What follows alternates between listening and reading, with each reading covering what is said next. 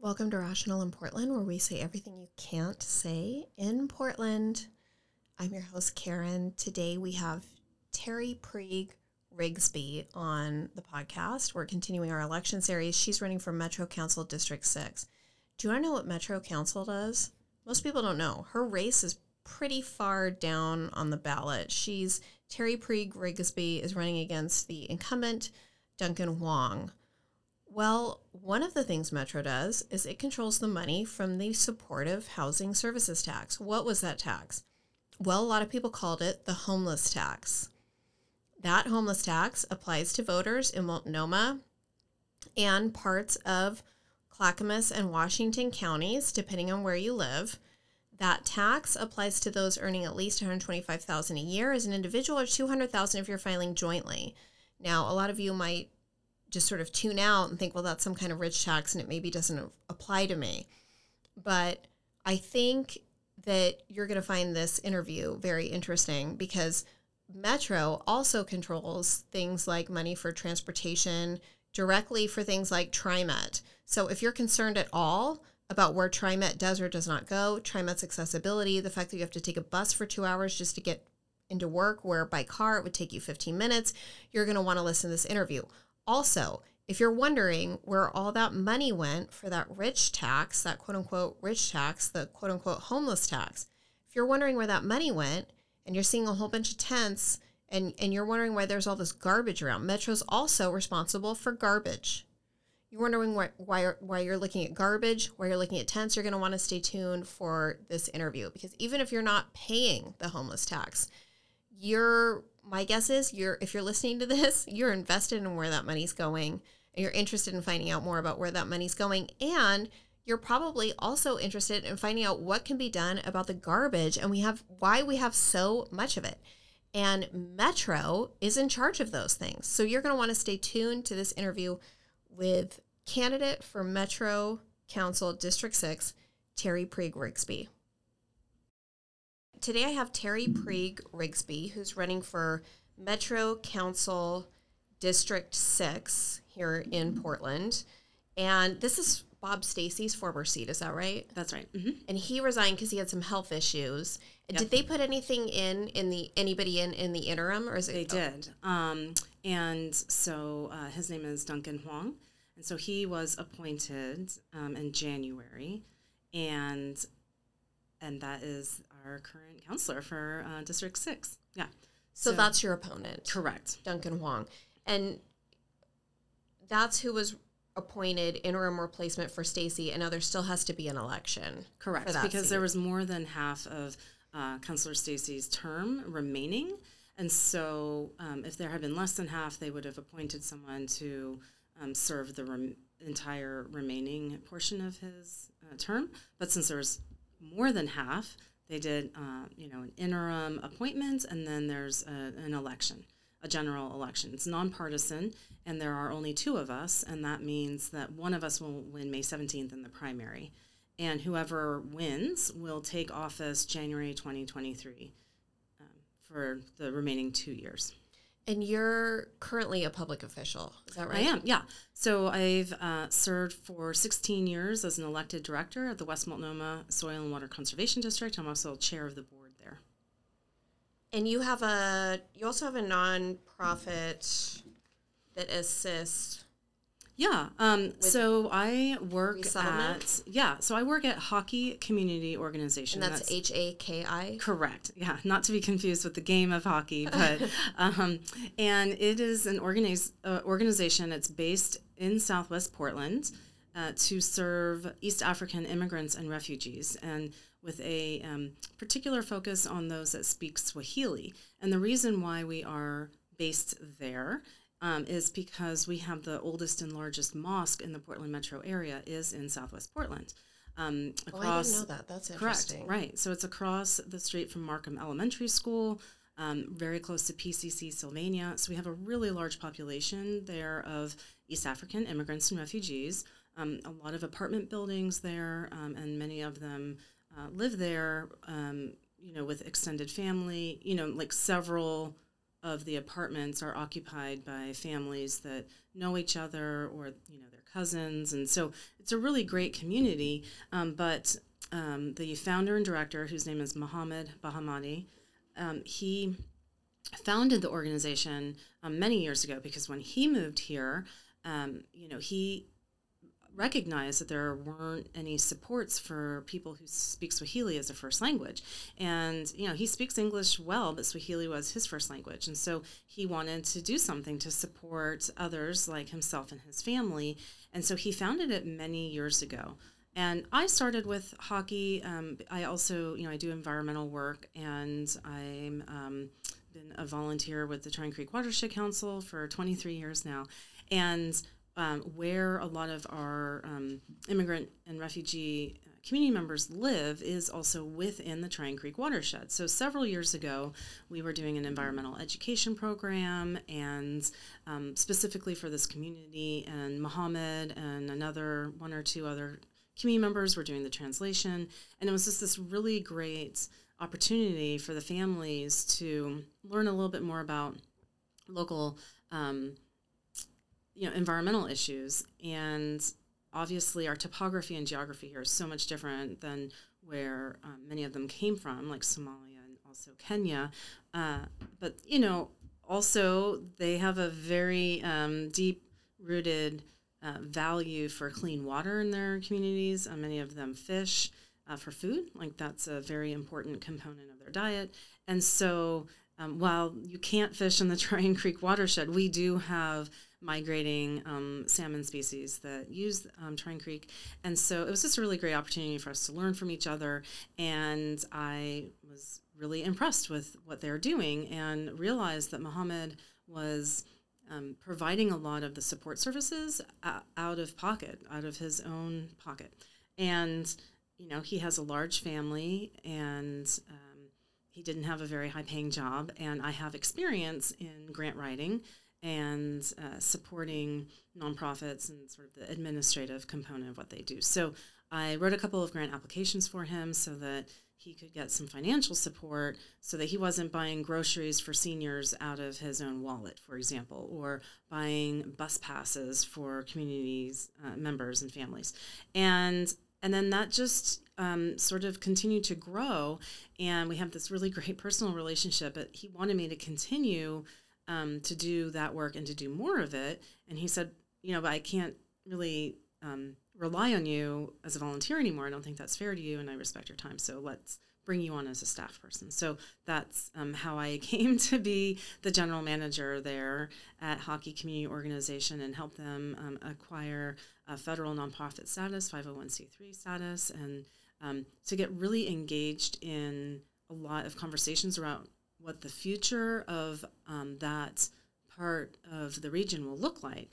So we are part of the Southwest Equity Coalition and working on the Southwest Corridor. So there's over 30 organizations, nonprofits, and government agencies and neighborhood associations, and we're looking at the Southwest Corridor from downtown Portland south to Tualatin, and what are the investments that we can support in for that community to revitalize it. What can we do to support small businesses? How can we plan for safer pedestrian and bicycle routes, but also ensure that we have enough housing, including affordable housing? Not only affordable housing, we need a range, but make sure we have affordable housing. And also we're looking at how we can work with the city of Portland on potential code changes and around affordable commercial spaces, because it can be hard for a new small business owner to find a place in the Portland metro area that's affordable, where they can put down roots and really have their small business thrive. So that's another component of it. So, yeah. Now, I think a question on people's minds will be, and I raise this because, as you know, Willamette Week did an article that quoted you. Correct. That was on May 4th, 2022. Nigel Jaquiss wrote that. And the issue in that article, as I understand it, is that your opponent, Duncan Hwang, is it pronounced Hwang? Do you know? Mm-hmm. Okay. So Duncan is currently the interim co-director of the Asian Pacific American Network of Oregon. that nonprofit gets funding from Metro. And according to Nigel Jaquiss's Willamette Week article, May 4th, 2022, Duncan's nonprofit since 2018 has received about $139,000 from Metro. And I guess one question on everybody's mind might be, you're also associated with a nonprofit, Terry. Correct. Does your nonprofit receive any money from Metro? No, it doesn't. And I was really clear during that conversation. That conversation came up during our endorsement interview. And I didn't bring it up, Nigel did, but I was really appreciative of that because this is something I feel really strongly about. I do not think that our elected officials, it doesn't matter at what level of government, but we're talking about Metro here, I do not think that our elected officials should also earn income from a separate organization that receives funding from the government agency where they are in a leadership position. And in this case, we're talking about Metro Council, and Duncan works at Apano. He's actually associate director now, but I really don't know what the titles mean in terms of leadership, but he's in a leadership position there. And, you know, they receive funding from Metro. And I was really clear during that conversation that Haki has not received Metro funding, but more importantly, should I be elected as counselor, we would not seek any Metro funding. I think that that is a clear conflict of interest, and at a time when we have, I feel like our government agencies have really eroded public trust in our governments and in our leaders, that this is an example of something that would just that shouldn't be a question. I don't understand how this is allowable. Duncan said that Metro's attorney and auditor said it was okay, and so it's okay, and I personally disagree with that, and I have not spoken with the attorney or the auditor at Metro to confirm that, but I mean, I'm assuming that they've determined that it's okay, because there are actually two counselors who work at nonprofits that receive Metro funding. Who's the other one? I read that in that Nigel Jaquiss article. His name is Juan Carlos Gonzalez, and he serves in a western portion in like Beaverton and Washington County. And I'm not... What's his nonprofit? Do you know what? Central Cultural. Mm-hmm. Okay, and that nonprofit also gets money from Metro. Correct. And, you know, so there's a couple of things to maybe unpack here. I'm not attacking each of these men individually, and I think that the work that both of those organizations do is really critical for the community. And in fact, part of the reason why I did not bring this up earlier in the election cycles, because I don't want Apano, in this case, or Central Cultural for that matter, to you know, be stigmatized, because what could happen is that the people that really rely on the services that these organizations provide, they're the ones that would ultimately suffer should there be you know, a politicized issue around like questions of impropriety. Correct, right? And so, you know, in part, like, let's protect those individuals that need that help. For example, at Haki, if I were a Metro counselor and Haki received Metro funding, that would be a conflict of interest. And should that, you know, blossom into, you know, sort of a political conversation and a lot of criticism for Haki, the people who would suffer are those families who have recently immigrated here, who've lived in refugee camps. They finally got their, you know, citizenship. They're here. They're trying to build a life for themselves, and they really rely on the services that Haki provides. And so I wouldn't want to do anything to compromise Haki's legitimacy and ability to serve those community members. I also recognize that Metro Council position is not considered full-time. It doesn't get full-time pay. And this is not unlike the situation that we all learned about when several of our state legislators had to chose to resign because state legislators are not paid full-time, and they are expected to do a lot more than just part-time work, and they have to have another job. And so in that case, several of the legislators had to quit. So, and so I know that this is an issue that is not unique to Metro, and I fully recognize the need to have a second job. If I am elected, I intend to continue working at Haki, and I will still do that good community work, but Haki will not seek Metro funding. So when Nigel did the article for Willamette Week on May 4th, 2022, he asked Duncan for a response, and right. Duncan said he is recusing himself from decisions about his nonprofit. Do you think that solves the conflict issue? I don't, and the reason why I don't is because the people who are making the decisions, usually specific grant decisions are made by staff. They all know that one of the where the counselors work. It's not a secret that Duncan works at Apano or that Juan Carlos works at Central Cultural, and so I don't think that that's enough of a safeguard to provide a barrier to eliminate that conflict of interest.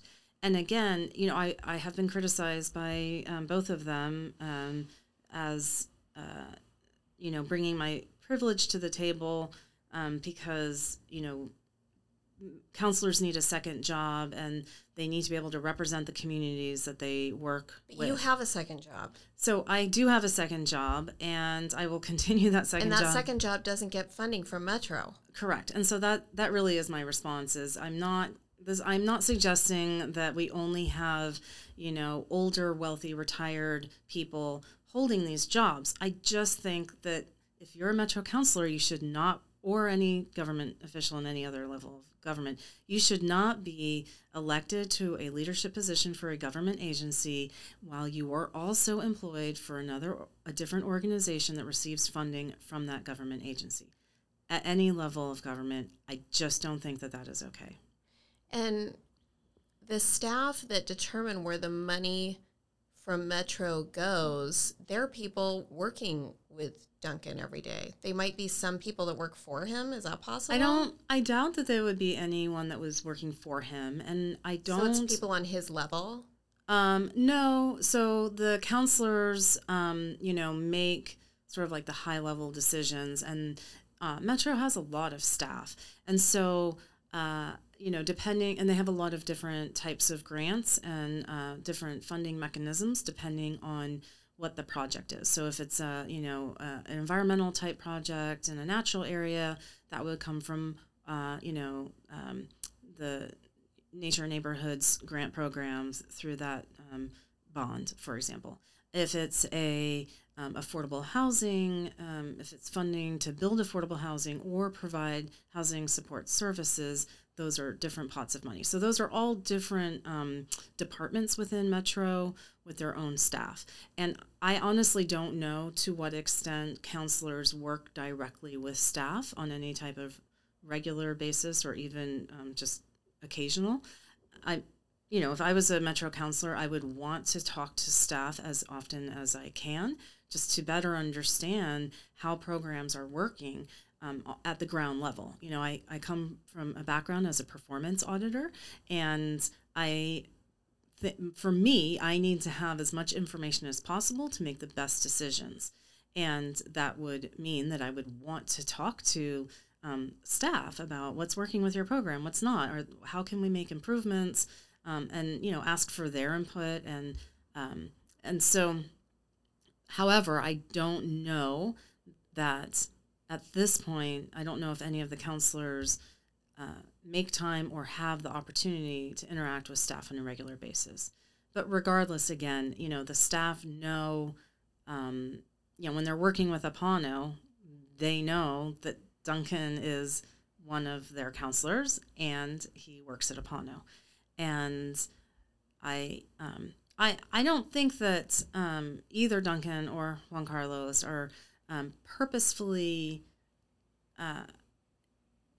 trying to strong arm staff into funding the organizations that they work for. I'm not suggesting that they're going out explicitly trying to commit something that's fraudulent and with taxpayers' money. I'm not saying it's that. About being the appearance of being above board and the appearance of not having the appearance of impropriety hanging over your head. And I think, you know, in this case, it's not just the appearance, but I believe that it is actually a conflict of interest. But even if it was just the appearance of it, our elected leaders should be above that. And I feel strongly about that. And it doesn't matter how many times they tell me that I'm wrong. I'm not going to change my opinion on this. And should I be elected as a Metro Councilor, I will work with, I guess, probably the Metro Attorney to change this rule. I just think that it should cease. I don't think it should be allowed.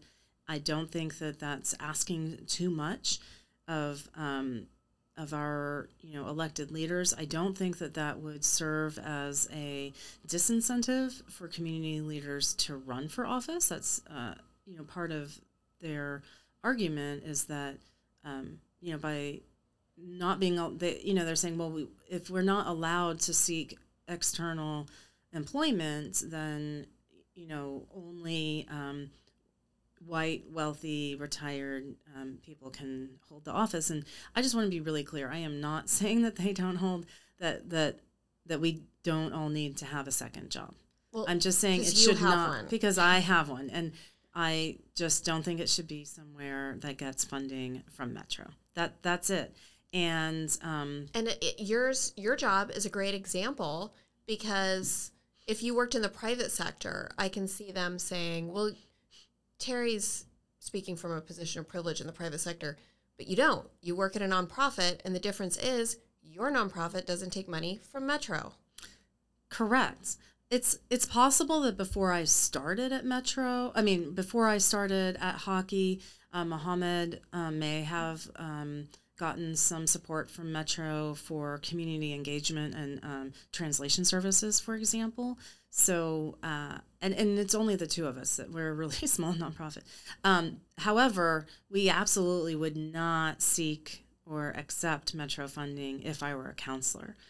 And I think that, I think that that's really important. And I am surprised that this is even an issue at all, frankly. I don't understand why it's allowable. I don't think it should be. And it is a conflict of interest.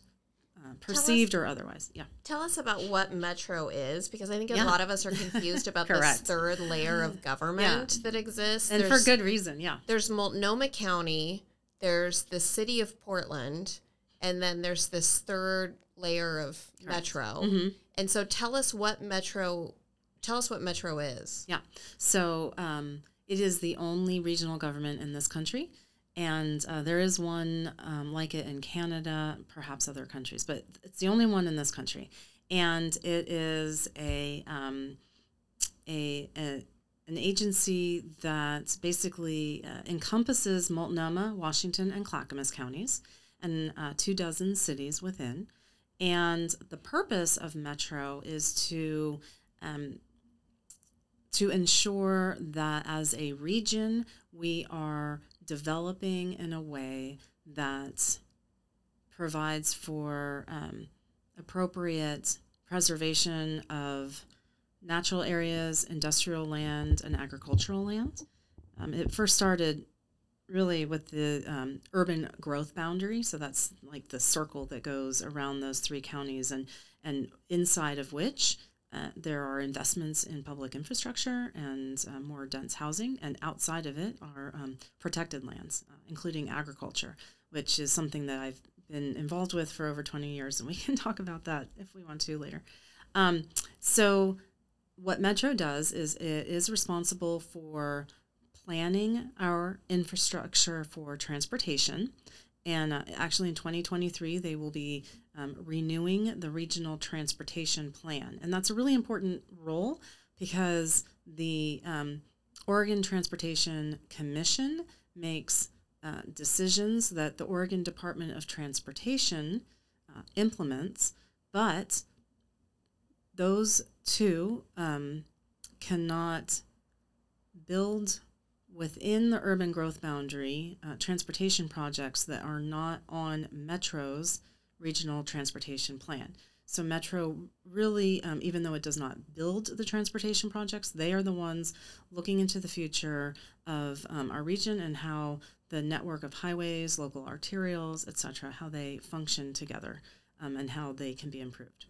They are also responsible for regional trash and recycling systems. So they are not the haulers themselves, but they set the rates for hauling, and they have two sites where, you know, like dumps where people can bring their trash, and they also have, you know, hazardous waste dump sites and a paint recycling program that I think a lot of folks may have used. We did for our house.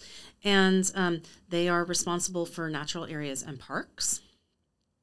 And they run the zoo, the expo center, the convention center, and the Portland 5 performance facilities. And recently, they significantly expanded their footprint and financial their bank accounts by taking on the affordable housing and housing support services. So affordable housing bond, housing support services tax. And that was that tax is the first time that Metro was allowed or given money to use for housing. Is that correct? Right? So before the passage of the bond measure and then the tax, Metro was not involved with in housing. So is this the so-called homeless tax for Washington, Clackamas, Multnomah? Yeah. Mm-hmm. So 1%. Yeah. Mm-hmm. And so, and there are two different ones. One is the affordable housing bond. And so when Metro has a bond or a tax, et cetera, it is over all of the jurisdictions within their boundaries. So it's the 3 counties, the 24 cities. So the first one was the affordable housing bond measure. That raises money that can be used to build affordable housing. And I've been a member of the Metro Policy Advisory Committee for about 5 years. Because I'm elected to a special district, I represent special districts in Multnomah County, and so that's called MPAC.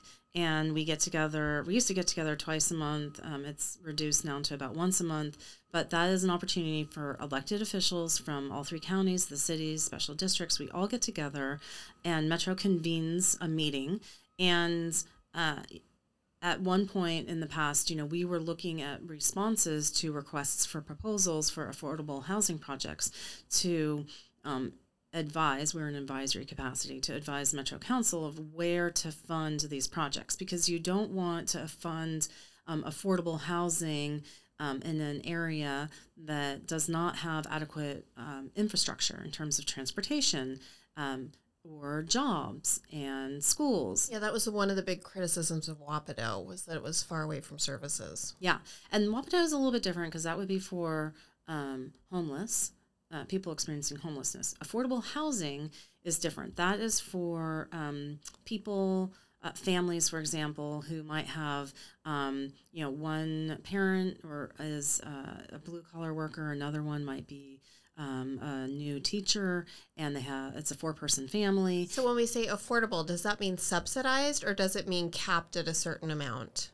Both. So it is built with public dollars, which means it's forever regulated, and it is often, you know, affordable housing can be, to serve families at 80% median income, or 60% median income. When we're talking about homeless, you know, that's zero income, or, you know, 10% median income. So we're, affordable housing is typically is not for people who are experiencing homelessness. It's for families, you know, or individuals. They can afford something. Afford something at market rate currently. Correct. And part of the reason why, you know, our housing is so expensive here and why they may not be able to afford something at market rates is because we don't have enough housing stock at any level. You know, we really need to increase the amount of housing in our metropolitan area by like 60 to 100,000 new units. Is part of that issue the urban growth boundary? I do not think it is. I have had some conversations around that. So there is developable land within the urban growth boundary that has not been developed on. Where is that? Well, there's sections in like Clackamas County, and there's a portion in Washington County, for example, that's entigered, and so that's the one I'm most familiar with. So. Right now, there is a portion of tigered. It's not within the urban growth boundary, so it doesn't, benefit from being able to use some of these, affordable housing dollars, for example, or some of the other infrastructure that, Metro might support. And it's not within the urban growth boundary. It wants to move into the urban growth boundary. And there is an option on the table, which I am in favor of, which is to do a land swap. So instead of increasing the acreage of the urban growth boundary, you move the boundary to include this portion of tigered in this one example, where there is a housing project that is ready to go. And then you shift one of the other, another side of the boundary to exclude some of the land within the boundary that really can't be developed on. Maybe it has really steep slopes, or, there could be a variety of reasons why there's a section. And then what's the point of leaving that in the boundary if you can't grow it, or urban growth Correct. Boundary? What's Correct. The point of putting that in there? Right. I don't know why the decisions were made for some, initially, and that's another responsibility that Metro has, is to decide where and how the urban growth boundaries should change, and whether that means shifting it and swapping land so that the number of acres don't expand, or in some cases to expand the acreage. I've been working with the agriculture community for many years, soil and water conservation, that's what we do. My district happens to be all in an urban area, so the people that live in my district are doing more work in like backyard habitat and urban creek and forest restoration work and community gardens. But historically, soil and water conservation districts work with the agriculture community. Started in the Dust Bowl, they're in every single state. And I'm president of our state association, and I represent the state of Oregon on the federal level, where we work on the Farm Bill, or even the most recent infrastructure bill. So if you're elected, you will leave that position then? I will have to leave that, yeah. And why is the Metro position more attractive, or something that you'd be interested in pursuing, and leaving the position you're in now? Because the position you're in now sounds pretty great. It is great. It's unpaid. And well, that's a big disadvantage. It's a big disadvantage. It's when people are like, well, what does soil and water conservation districts do? And I say they're really similar to school boards, where, you're elected to a school board, you're making decisions for regarding tax dollars and the implementation of programming, and you're not paid. That is really scary, because the position you just described to me sounds powerful, and you're interfacing with the federal level. You're the state representative for... Yeah, so I'm the state representative because my colleagues voted that I should be president of the state association, and because I'm in that position, I was also chosen to represent the state at the national level. Thank you so much for your service. Thank you. Because with an unpaid position like that, I can't imagine how they attract talent like yourself. Folks, we got to get these things funded. We're just not going to see good candidates until we fund these kind of positions. And Terry's a unicorn, frankly, I bet. None of them are paid, because I'm chair of the local level, not paid. President of the state association is unpaid, and then on the national board, that's also unpaid. It's a lot of work. It is a lot of work, but some people have hobbies, playing sports or knitting or whatever. My hobby is this. This is what I am. I get really excited. This is your passion. It's my passion, and what I really appreciate about soil and water conservation districts is it's really looking at the intersection of environmental protection and restoration with the agriculture community. And, it is a benefit to farmers to have more healthy soil, It increases, crop yield. It's a benefit to them to use less water and to make sure we have clean water. How did you get interested in all this? Well, I started I moved here from the East Coast about 25 years ago, sight unseen. I just wanted an adventure. I thought I might be here for a year. It's been 25.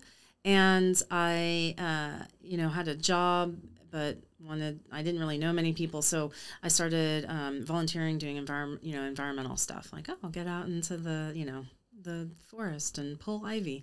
And so I got engaged with the Tryon Creek Watershed Council about 23 years ago. I'm still on the board of that and with that. And because of my commitment, I guess, to the watershed and the health of it, and then also understanding some of the science behind watershed health and the policy, because I ended up getting a graduate degree in public administration and natural resource policy. So where did you get that? At Portland State. Oh, a master's degree program? Yeah. Mm-hmm. And it was kind of funny because, I moved from the Washington, D.C. area, and, when I told my family I was going to go back to school and get a degree in, public policy, they were really surprised that I didn't want to come back home and go to one of the schools there. Yeah, where did you do your undergraduate work? James Madison University, and actually right now I'm very part time, but getting another graduate degree in urban sustainability from Harvard. So it's oh my gosh, congratulations! Thanks. Wow. I'm actually taking this term off because of campaigning. It's, I guess I like to stay busy and engaged. And so I got into Soil and Water Conservation District because the Watershed Council and the Soil and Water Conservation District worked together really closely. And at that time, there was a board member who really was not helping the district to grow in a healthy way. And so I was, asked if I would consider serving on the board and running for office, and I did not win the first time, but I did the second time. So, so I ran for office, and since then I've just been reelected every 4 years.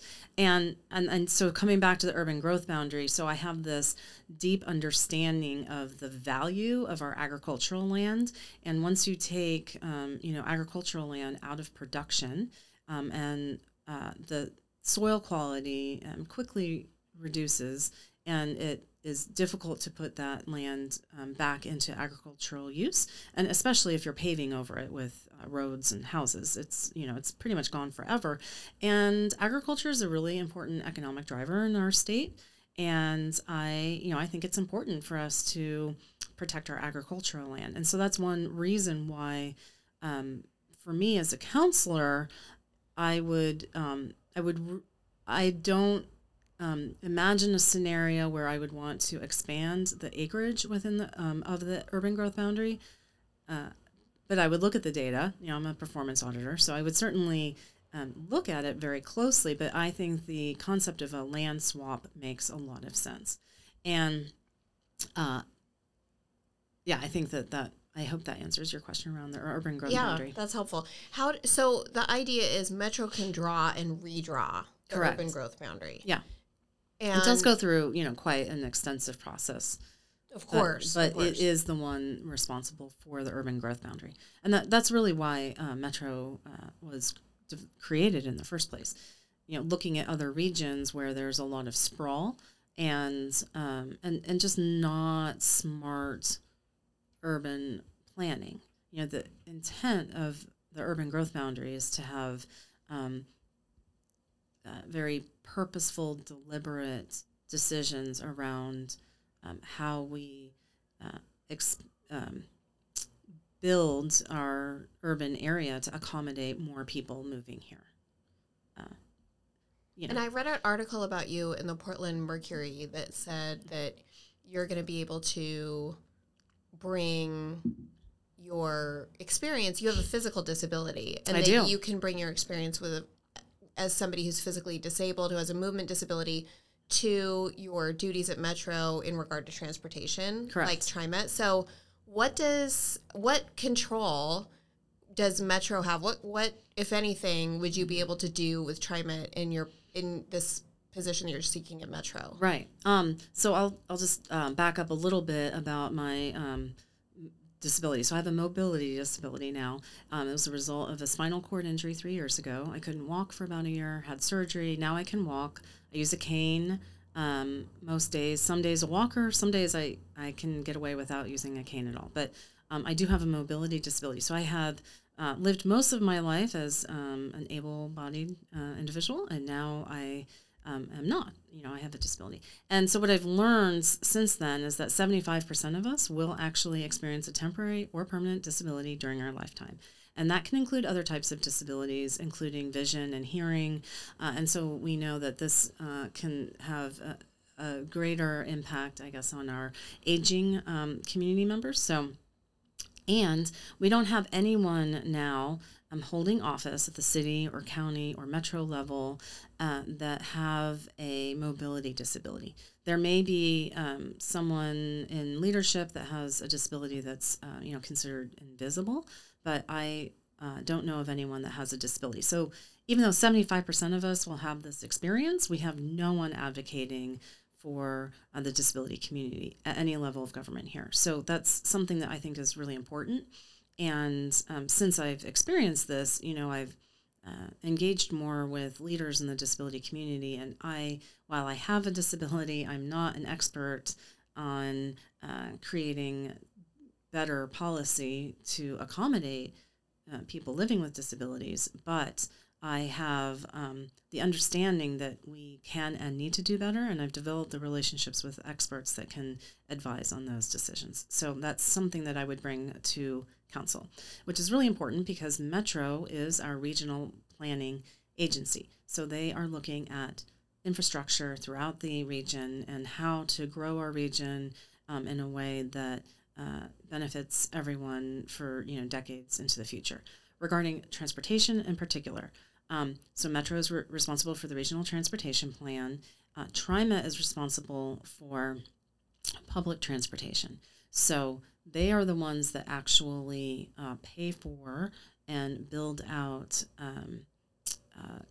our bus and light rail and other actual public transportation infrastructure. Metro several years ago tried unsuccessfully to pass a transportation bond measure, and some of those dollars could have gone to work with Metro. Rather, the Metro dollars could have gone to work with TriMet to build additional transportation infrastructure. For example, a new light rail. That so. I think we need that. I just don't find you're from DC. I find their transportation over there, their public transportation, to be very user-friendly. Absolutely. DC seems like a small town. Anybody who's gone to visit knows. Mm-hmm. It seems like a small town because you can just walk a block. Mm-hmm. And there's a metro station on virtually every block as you're walking. Correct. And so you can make a decision at any time to run downstairs to the metro and hop on and get virtually wherever you need to go. Correct. To any section of the city. Right. And I lived in Arlington, Virginia. And so, between where I lived and downtown D.C., there's a river. So it's, almost the way Willamette here splits west side and east side. So I was not walking distance from a metro station, but I was walking distance from a bus stop. And there were several parking lots in Arlington and that were free to park at least when I lived there. And you could park, a lot of people would park at the metro stop and then take Metro into the city. So we just didn't have as many cars going into the city and parking in the city, et cetera, et cetera. So I'm a very strong advocate, vocal advocate for increasing our public transportation system here in Portland. Many years ago, I worked at the Portland Development Commission, actually while I was in graduate school. And so I would take the bus downtown. And, it worked, it was fine. That was not quite 20 years ago, but about there. And now, you know, bus service frequency has reduced, and at least where I live, you know, it's a half a mile walk, and there's sort of a challenge with public transportation is closing the gap on the first mile or last mile of a trip, right? So that means what's, you know, how do you get to the bus stop or the light rail stop? That's the first mile. And then how do you get to your job, you know, when you get off? That's the last mile. So we really have not addressed that issue here in Portland. So I am a strong advocate that we need to increase our public transportation frequency and all, you know, the areas that TriMet serves, and to make it more available to people. So, you know, if technically you could take the bus, but it takes you 2 hours to get where you're going, where it would take you half an hour in a car, you know, most people, if they can afford a car, not everyone can afford to have a car and have insurance. That's why everybody in Portland drives a car. Right. I mean, but at the, you know, our roads does take 2 hours. It takes a really long time. And so I just don't think we're doing an adequate job on public transportation. And I was very much in favor of the transportation bond measure that Metro put on the table several years ago. I had been working, you know, with a lot of colleagues along the Southwest Corridor. We were going to have transportation investments along that corridor, and the proposal was light rail. And, I, you know, my personal opinion is light rail is flashy, and, you know, it feels like a really big win for some of our electeds to say, oh, we, you know, built this light rail. But I personally think that it's better value to have bus rapid transit. So you just, you know, you have, you know, a lane or, you know, a portion of major roads that are dedicated to buses so they can move more quickly. They don't get stuck in the traffic. And, you know, buses are a lot less expensive. We already have buses. So, and we can increase the fleet. We can move towards electric buses. And so they would, you know, have a less of a carbon, you know, impact. And anyways, but the transportation bond measure did not pass. And I think that this is a really good example of where Metro leadership just was not working with its regional partners to have a win. So I was on the Metro Policy Advisory Committee when that bond measure went to voters. And in the community, I, you know, in the sort of nonprofit and environmental work I was doing as well, you know, I was strongly advocating for this transportation bond measure to pass. It would have brought a lot of really necessary investments along the Southwest Corridor, 82nd, and other, they're called orphan highways, like Tualatin Valley Highways is one of those. And so, and while I was in the Metro Policy Advisory Committee meetings and talking with colleagues from Washington and Clackamas counties and some of the cities that are further out, it was so clear that their voters, their constituents, were not in favor of this bond measure. And Metro also... Why do you think that is? Because it was the third bond measure in a row in 3 years. And it's a lot to ask voters 3 years in a row to vote for another deduction on their paycheck. Is really what it comes down to, right? So they passed the natural areas bond measure and the affordable housing bond measure, and they did not pass transportation. So, so to me, you know, reading the room, it was clear that it was unlikely to pass. You know, because even the elected leaders were hesitant, and they, you know, represent their voters in their areas. And so it just didn't seem like it would pass. And it did not pass. And I think that, you know, if Metro had been maybe working more closely or, you know, coordinating better with some of their colleagues, they would have recognized that. And there was a... they spent a lot of time, I guess, on the conceptual stages of what projects would be included if this passed. That was the $4 billion transportation measure, billion with a B, right? Yeah. Mm-hmm. And it's a lot of money. I don't know that one specifically. I don't remember the cost over the course of the time.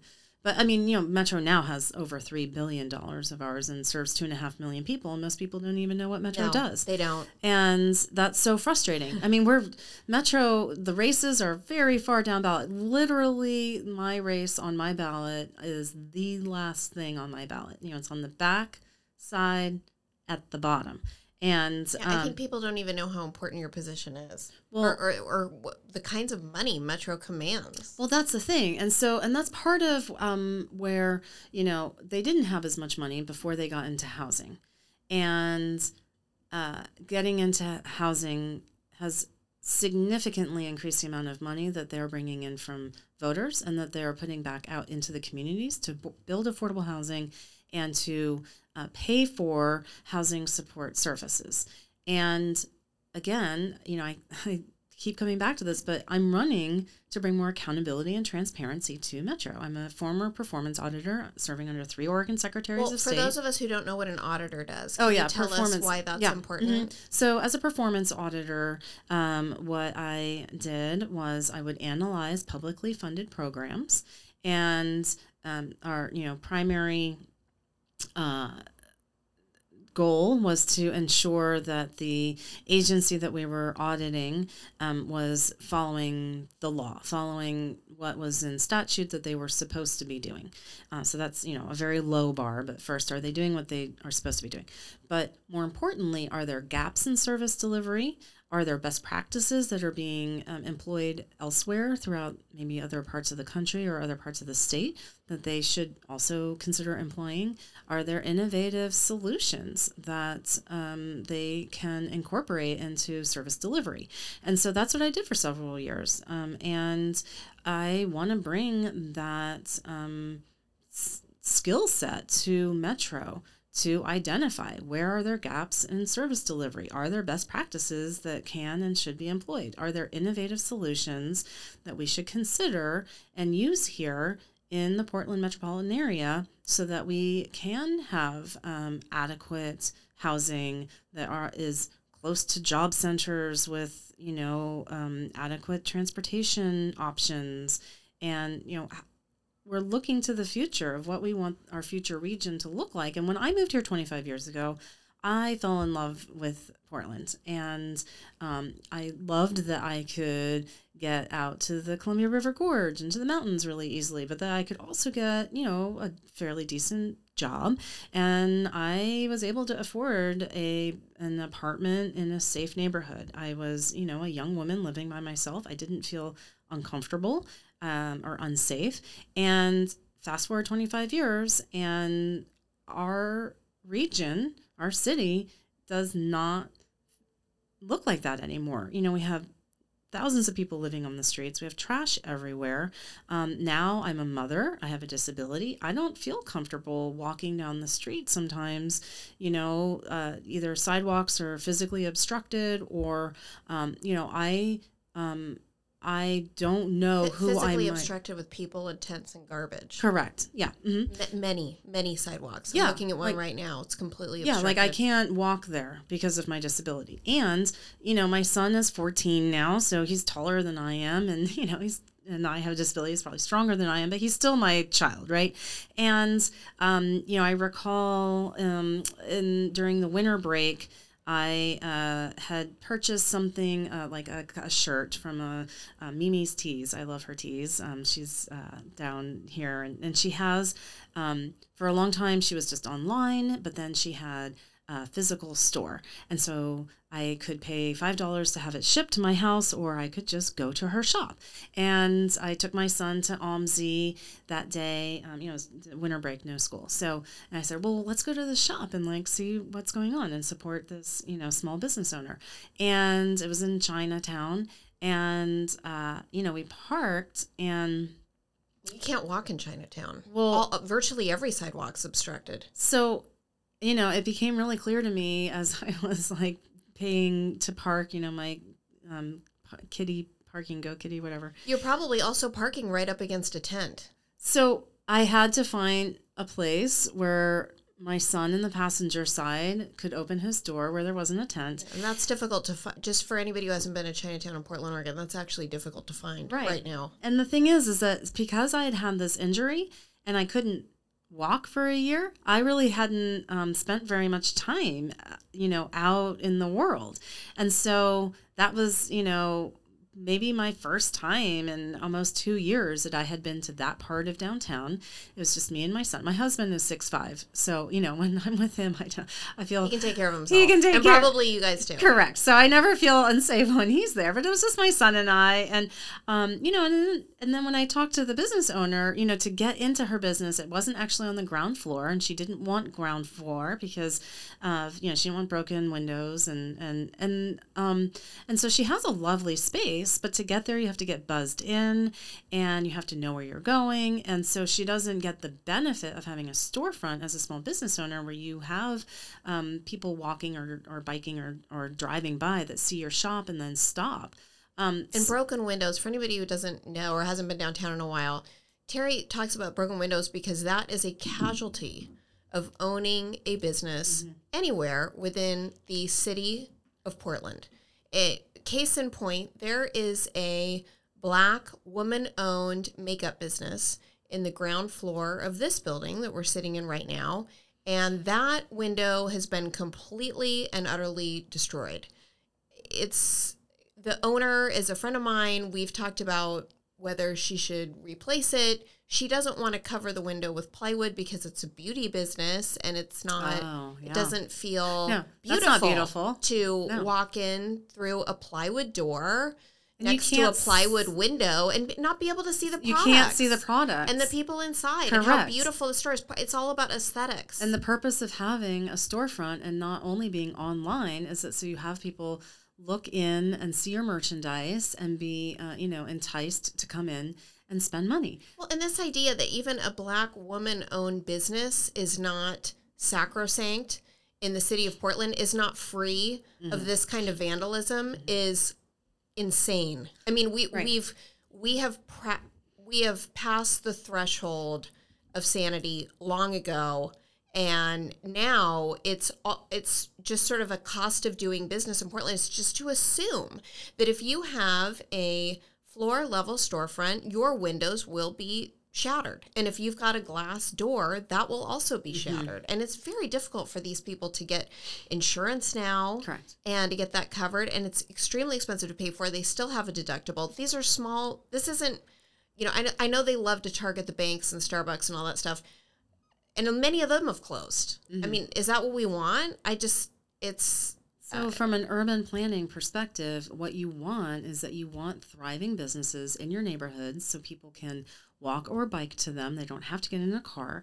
And to have a mix of residential and commercial spaces means that you have people and eyes on those businesses as well, like 24 hours a day, right? Because if you have people living there and they're like out walking their dogs or they're walking to the grocery store, whatever, then you're not going to have these sort of deserted commercial spaces at night when there can be more vandalism and crime. And so, but like we've moved beyond that.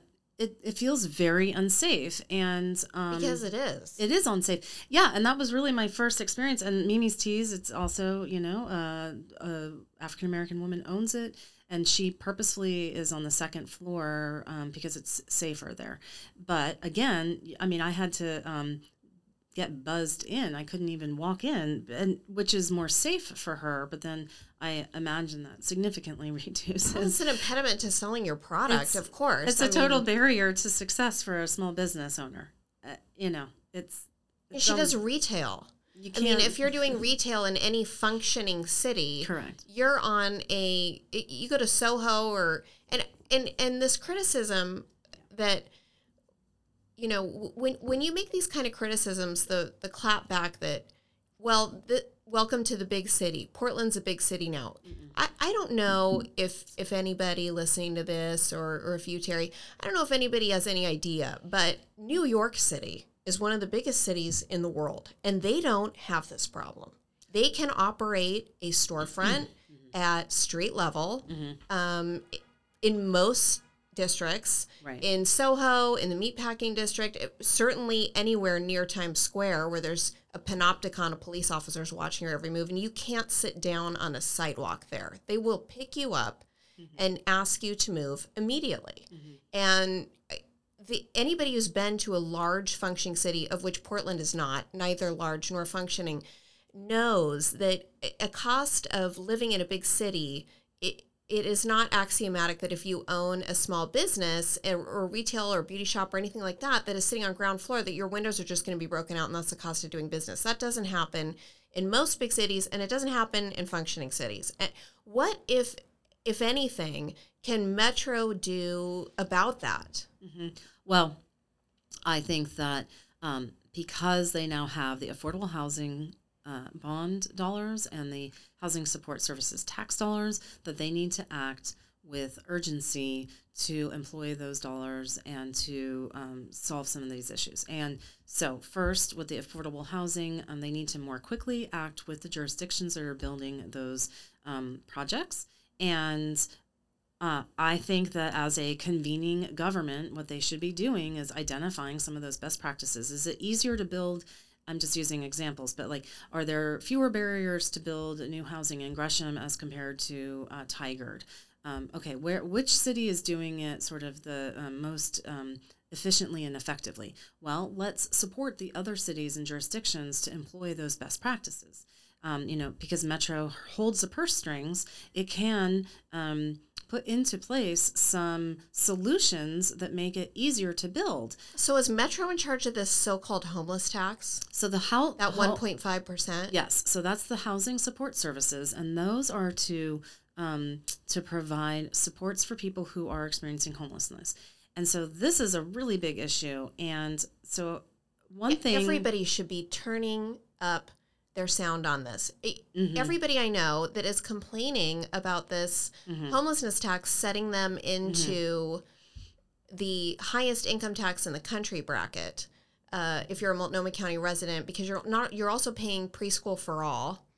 And if you live within Portland city limits, you got all those taxes too. And I know a lot of people are really concerned. You know, it was passed handily in part because I think it was billed as a rich tax. It's for couples, I think, making over 200,000, individuals 150,000, and I'll check my notes on that and make sure to link to some sources. Is preschool for all or the housing support services? I don't know. Is it? I know housing is a rich tax, right? Well, and some of that's on businesses as well. Right, because I know we pay it twice. As an owner of a law firm, we pay it once as owner of the company, and then we pay it again personally.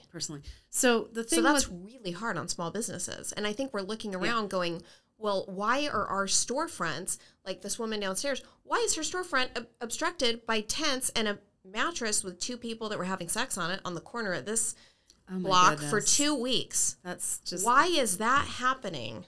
When she's paying all this mm-hmm. money, mm-hmm. I mean, she's very successful. I'm assuming she probably fits in this bracket. She's paying all this money. Right. I certainly am, personally and professionally.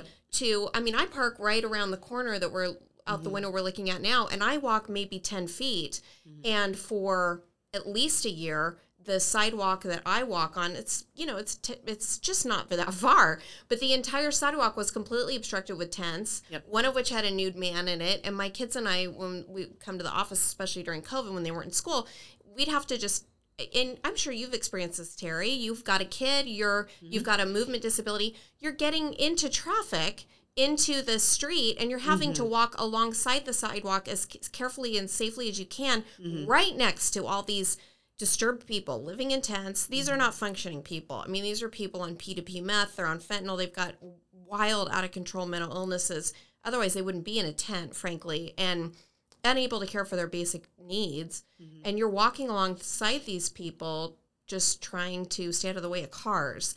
And I think everybody's kind of looking around going, you know, I'm paying all this money, mm-hmm. and I'm still seeing a lot of tents, and I'm not able to run this business that you rely on to fund you. Right. So I totally agree. And going back to that example, when I went to Mimi's Teas over the winter break. And great example. You know, it was really the first time I'd been, just my son and I. It was during the daytime, but between my mobility disability and encountering people experiencing homelessness. And, you know, I don't know when I encounter someone who is homeless, I don't know what their experience is. We know that there are some people experiencing homelessness who were fleeing domestic violence, for example, or were one large, medical.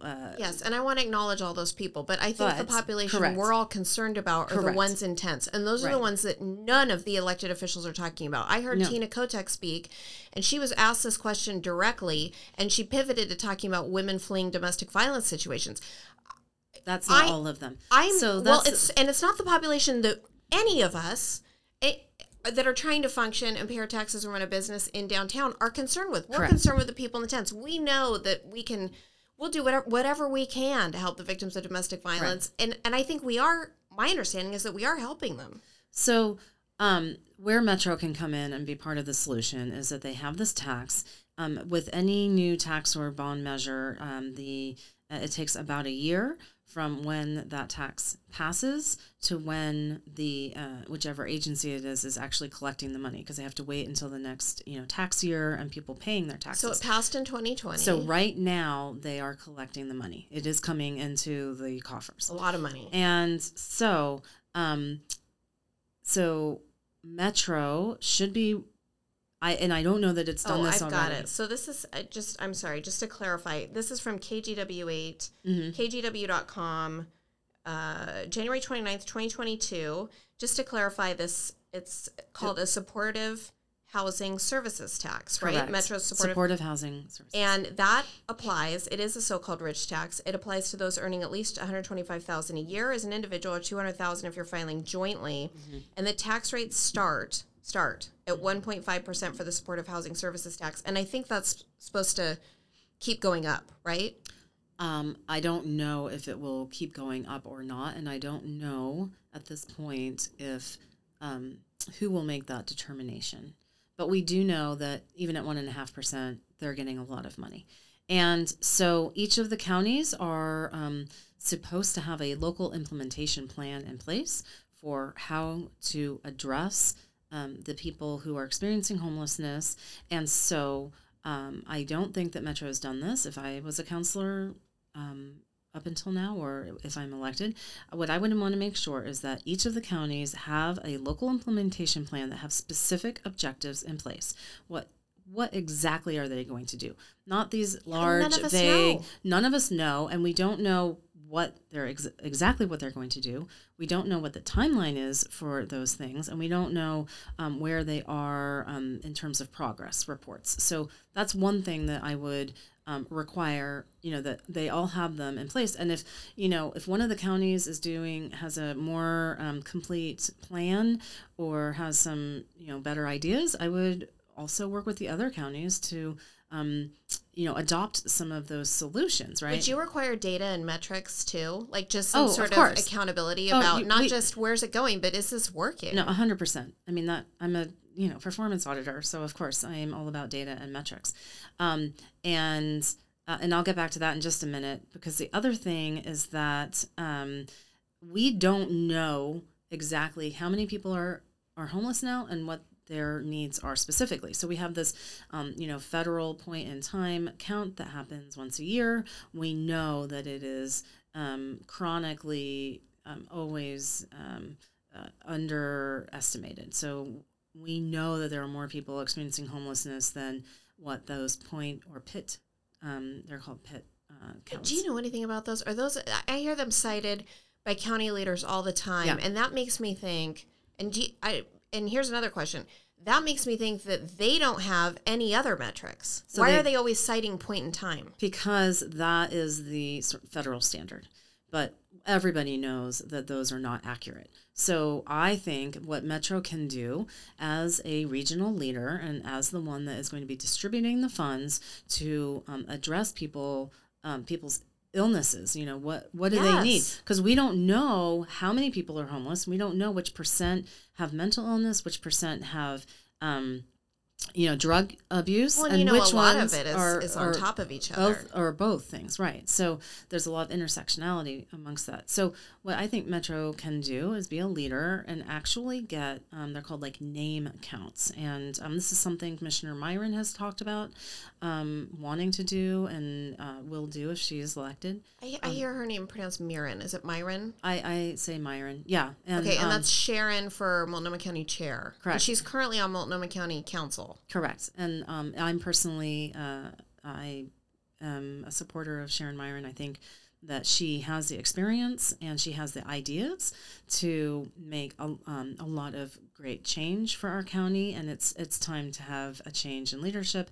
And what she brings to the table as an ER nurse and as an experienced county commissioner is really the skill set that we need. But I digress. So one of the options is to have what's called a name count, to know, like, what's the name of that person's on the corner here? And, you know, to actually start to record who is living, you know, who's homeless and has, you know, Joe Smith, you know, moved to a different county or whatever. So you're telling me they don't currently keep their own data? No, not that I know of. So they just rely on this point in time count that we all acknowledge is wrong. Is this true? I mean, this is unbelievable. It's my understanding. And, you know, that has been the standard. That has got to change. Well, you know. The wrong standard is the standard? Well, the incorrect standard is the standard. Correct. And that's just what we're going to use. Yeah, and I mean, no wonder you look around and all you see is tents. So it does come from the federal government, and as we know, you know, states and other local jurisdictions get federal dollars, and so the federal government like requires those states and jurisdictions to use the federal standard. Sure, and we can do that to get the dollars. Correct. But in the meantime, can't we implement our own standard that's correct? I think so that we can keep track of these billions of dollars that we're asking taxpayers for? Yes, because once we get, you know, what's called, you know, a name count, and we have a record of, you know, you know, Sherry has these issues and John has these issues, et cetera, then we know how many people require, you know, drug use support and facilities, and how many people have, you know, particular mental illnesses, that, because right now I don't know how we can even begin to create services that will address these issues if we don't even know the number of people that need the services. Mind-blowing. It's absolutely ridiculous. And when the more I talk to you, the more I'm realizing why I'm seeing all these tents, because the system is utterly dysfunctional, and there's no metrics in place that anybody can use or point to. Correct. To show where all this money is going or whether it's working. And so if you get into Metro Council, you're saying that you will require some kind of, you'll use your auditing skills and really require some kind of metrics and accountability. And transparency. To, so important, you know, communicate. I think we're all dying to know what the heck is going on. Correct. And also to have consistency throughout the region. I think that that's really important as well, you know, because how are we going to know you know, how well a program is being implemented in Multnomah County versus Clackamas versus Washington. And this is a tri-county deal because it's Metro. Correct. And so I think that it also makes sense to have some consistency, and that's and I wouldn't want to require consistency in a way that suppresses innovative solutions. Tell me about that. Right. Well, you know, there might be one of the counties or a you know, oftentimes it's a nonprofit that's actually providing those services.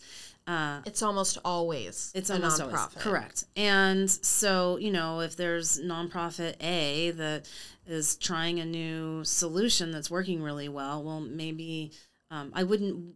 But B and C are not. I wouldn't want to suppress A's ability to implement a new idea simply because we're requiring A, B, and C to all be the same. But at least in some data collection, there should be consistency, and I would want to know, like, what are these potential other solutions, and we should be looking also. And I'll just say, I think that there's a lot of hubris on behalf of a lot of our elected leaders that think that, you know, they have all of the answers to everything and that we're doing. Well, they think it's housing first. That's what they think. I know what they think it is. Or, they've been loud and clear about that. Yeah, but even outside of housing and homelessness issues, like, I think that this is just, you know, an undercurrent of how many of our elected leaders are. They have big egos and they think that they know everything. Well, you know, that's another thing as an auditor that I would bring to the table. You know, as a performance auditor, every new project you're on, you're learning about how the system is working that you are auditing, but you also take a lot of time to see how similar programs are being implemented in other places, to see if there are some other opportunities where we can learn from successes elsewhere and bring that here. And I don't think that that is happening right now. And I, you know, I'm not going to pretend like I'm a professional, you know, an expert in delivery of supportive housing services. I'm not, but I can certainly do my research and see what is happening here and what's happening elsewhere, and are there some new ideas that we can bring to the table. And I would be open to learning about other innovative solutions. And, you know, let's try to become the city that works again. You know, that's been the sort of phrase for a long time, and I just don't think it's just laughable. It's on all the cars and stuff, and the juxtaposition is, I frequently see photos on social media and stuff of a city that works vehicle in front of an enormous homeless encampment that takes up like 2 blocks, and it's just, we're the laughing stock of the nation because we just can't seem to... We're pretending like everything's fine and everything's working. There's this constant refrain about how Portland's doing great. We don't need any help. And this idea that we're disintegrating or that we have problems in any way is a right-wing talking point. And I think that's really destructive, because that you're telling people who live and work downtown not to believe their own lying eyes. And those of us who live and work downtown can look around. And, I mean, I'll tell you, as a small business owner, we are leaving. We will leave. When our lease runs out, we're leaving. Mm-hmm. And Metro, Multnomah County, they're just going to have to figure out how to drum up some money without this business, because we can't function here. Our clients don't want to come here. And I was concerned about you. I was standing in front of the door when you walked in, Terry, because I had read some articles after I got to work today about your mobility disability, and I was standing in front of my door concerned about you, just being able to ambulate into my building unscathed, and also able to just get down the hallway, because I'll tell you, we've had 4 robberies here while we've been present. And, you know, I have children who come here, and my husband's caught every single one of them red-handed. He doesn't even bother calling 911 anymore because it's either busy. He does get a busy signal. That's ridiculous. It's ridiculous. Or he was put on hold for 5 minutes, and within that period of time, I mean, these are not cat burglars who are organized. This isn't the Sopranos happening here. These are homeless people wandering in who clearly have myriad drug and addiction issues that, you know, we're paying this tax to ostensibly help, that are wandering in here, just walking into the supply room and taking things and wandering on out, or wandering into my office and searching through my desk. And I was concerned about you personally coming in here. And so I was standing by my doorway as you were coming in, because I wanted to make sure you got down the hallway safely and you found us safely. And if there were any issues, I could run down and help you. Right. And that shouldn't be happening. No, it shouldn't. And it just shouldn't be happening. And that really is at the heart of why I'm running for office. You know, I moved here 25 years ago, fell in love with the place. It was, I think, functioning well then. It was, you know, affordable. I adopted this as my city. I met my husband here. He's not from here either. We started a family. We were lucky that we were able to afford to purchase, you know, our first home. Now about almost 20 years ago, and it's really not affordable now. And now I just see our whole region falling apart. And I mean, it really breaks my heart. And I know that we can do better, and I want to be part of the solution. and I want a better future for my son and all of the kids here. And, you know, even the immigrant and refugee communities that I work with, you know, many of them lived in refugee camps for several years. You know, they fled really bad situations and, you know, violence and poverty and hunger. And, you know, they finally make it to America and they, you know, go through the process to get citizenship and they're here. And, you know, I was talking to my boss and the founder, director, Mohamed, and he said, you know, before he moved to this country and to Portland, you know, all that they knew of America, you know, coming from Kenya, for example, was that, you know, there's lots of food and people have homes and you can have a job and it's safe. And then he said, you know, now he's here and he's seeing people living, they're homeless and they have, you know, illness, various types of illness, mental health, drug use, otherwise. Totally severe. And, you know, they don't have food. And, you know, he said, I never would have thought that this would happen in the United States, in America. That's why we worked so hard to come to America, because it's better and it's safer for our families. And now it's not. That's not the case. He said, you know, if you were to tell some, you know, if you were to tell his family members or something back in Kenya that there are people who are homeless and living on the streets in America, you know, they just wouldn't be able to understand that because, you know, we're the United States. And it's so wrong. It is wrong. And it doesn't make any sense. It doesn't. And I grew up, my dad was in the American Foreign Service, so I lived in Lima, Peru and Port-au-Prince, Haiti growing up. And then, you know, returned to the United States and went to high school and college. And, but, you know, I've lived in third world countries.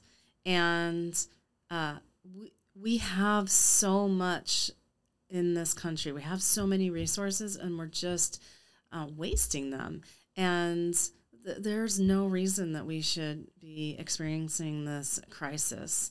And and other cities don't have this problem. They don't. Seattle right. does. San Francisco does. Yes. It's just certain culture, the culture of particular cities, all on the West Coast, as far as I can see. I mean, I was in Chicago recently. They don't have this problem. I can tell you, they do not have this problem. I mean, we were in the taxi and my kid said, "Where are all your tents?" And the cab driver said, "Where are you from?" And she said, "Portland." And he said, "Yeah, you guys have those problems. We don't have that here." And they don't. We didn't see a single tent, and we went everywhere. I don't understand why our leaders have allowed it to get this bad. They're encouraging it. I just don't. I can't wrap my head around it. And I'll admit, you know, I did spend over a year completely focused on myself because I had this injury. I couldn't walk. That's understandable, of course. But part of that, I mean, that's another part of my story of where I came today to want to be part of the solution, because I was removed from what was happening. And that was really at the time when everything got exponentially worse, right? It overlapped with the pandemic. And so my injury was, I don't know, almost 6 months before the pandemic. So for 6 months before the pandemic, I was, at home. And then there was also the pandemic. So I continued at home. And, you know, so once I emerged again, you know, I just saw this explosion of people living on the streets, experiencing all sorts of illness. There's trash everywhere. I spoke with Metro counselors. They had discontinued their trash pickup service. Are you serious? During the pandemic, they did. And so, you know. I did not. When did that start again? Well, it has restarted. And they When? A couple months ago. Really? And so it's been out of commission for 2 years. It was. And are they responsible for garbage around here? Metro? They are responsible for the, like, illegal dumping, which is... Well, there's plenty of that. That's what a lot of it is. And, you know, that's another place where I think that they should, they can and should step up their leadership, because there's a lot of finger-pointing amongst the different agencies. Like, that's all they want to do. Right? And we're not in charge of that. The city's in charge of that. Correct. Oh, that's the state property. Oh, that's the city property. Oh, we're not in charge. Well, listen, if Metro has... already has a program in place to pick up the trash. First of all, I think that, you know, if you hear any of the current counselors talking about it, they'll talk about how, you know, it used to take 72 days from making a phone call to actual pickup of the trash, and now it's down to 2 to 4 business days. That is an improvement, obviously. It's still too long. 2 to 4 business days. That explains why I had a mattress out on the corner for 2 weeks. Correct. But this is all starting to make sense. Yeah. So they stopped their program, so they've restarted it, and so they talk a lot about the success. But even now that they've restarted it, like you said, like 4 days to get something like a mattress picked up so people stop having sex on it on the street corner. Correct. And the thing is to me, it's very obvious that they need to go beyond the increase that they have in place now. They say, well, yeah, that's not a success. You know, we have more teams in place picking up the trash. Well, that's great, but you need more than what you have now. And even if that means it's a temporary bump in service delivery, you know, like double it, quadruple it, get us at least back to a baseline of cleanliness. That's the first thing, which I don't know, you know, they say they've increased the teams that they have picking up trash. Well, that's great, but you haven't increased it enough, in my opinion. The other thing is anybody's. Yeah. With 2 pairs of, with a pair of eyeballs. Correct. And then the other thing is that instead of finger pointing, you know, if Metro has a program in place to pick up this, you know, the illegal dumping program, if they already have a program in place, then look at it. So then why don't they just have an, you know, intergovernmental agreement with the Oregon Department of Transportation, for example, to pick up trash on ODOT property within the Metro boundaries?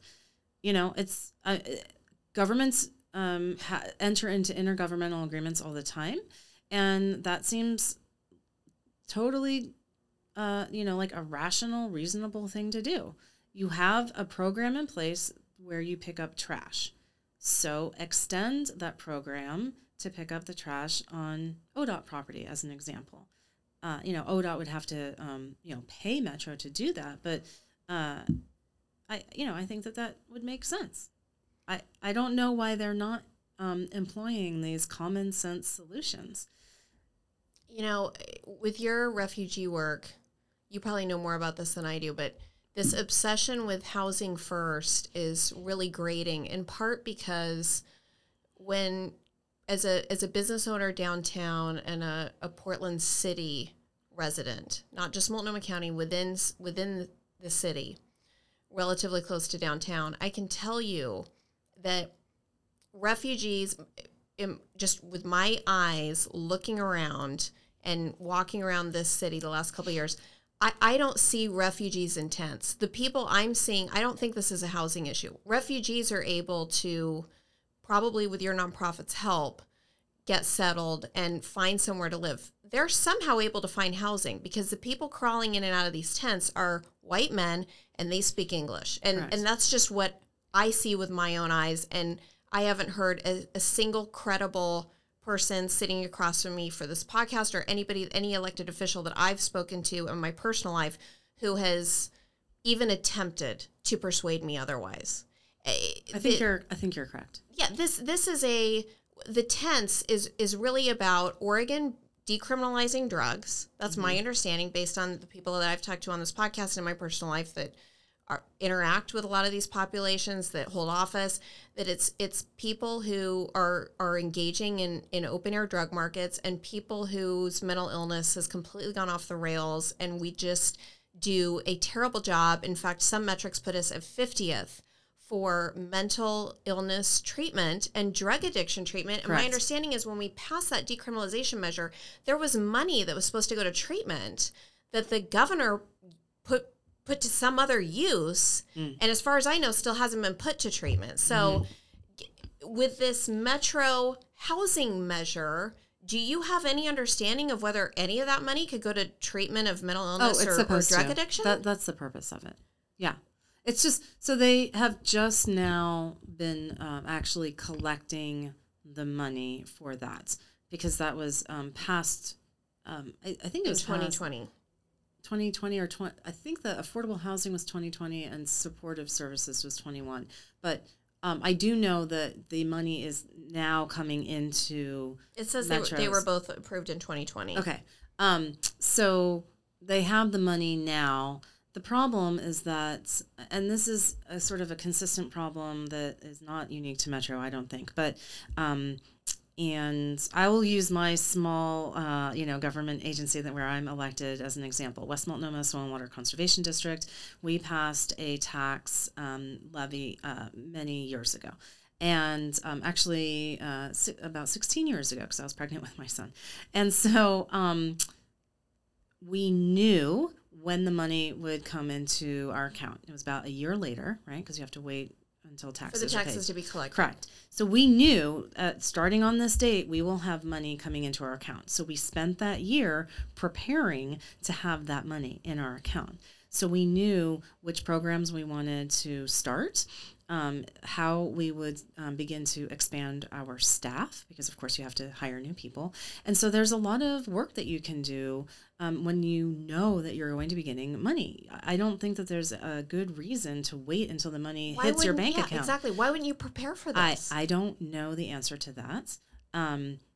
And it's really frustrating. And you're going to try to change it. You're going to look for results. Yes. I mean, that's the whole, we need to see results. Otherwise, everyone's going to want to move out of this area, right? I mean, like I said, I fell in love with this place. I chose to live here and raise my family, and I am not willing to walk away from it. Well, and obviously these measures passed handily. We're all happy to pay for this stuff. We just want a return on $1. Yeah. Just to see one metric in place, just to look around and see one measure of livability happening in the city. And as far as any metric goes on any level, I don't see any progress. Certainly in the last couple of years, it's only gotten worse. Yeah. And I don't even know where to start, like with the garbage and these homeless problems and all these tenant encampments.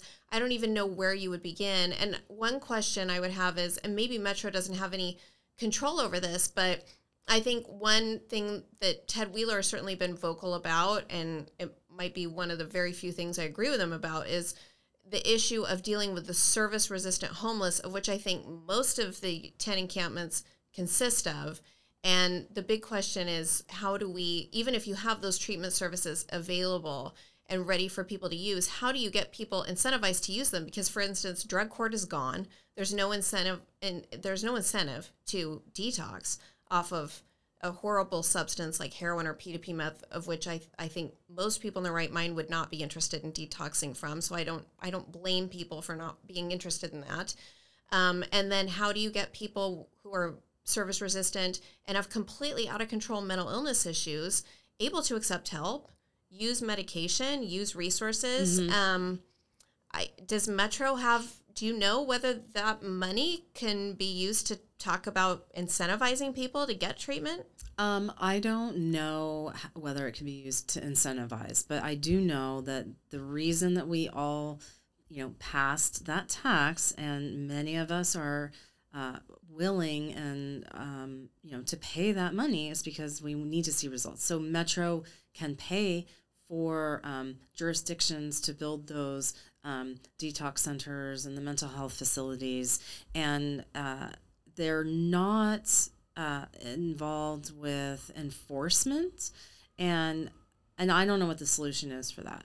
It just seems like, so I've talked to Shariah Mayfield, who's running for Multnomah County Chair. She's a lawyer. Yep. And I've talked to Rene Gonzalez, who's running for City Council for Joanna Hardesty seat, and Stephen Cox, who's running for Dan Ryan's seat.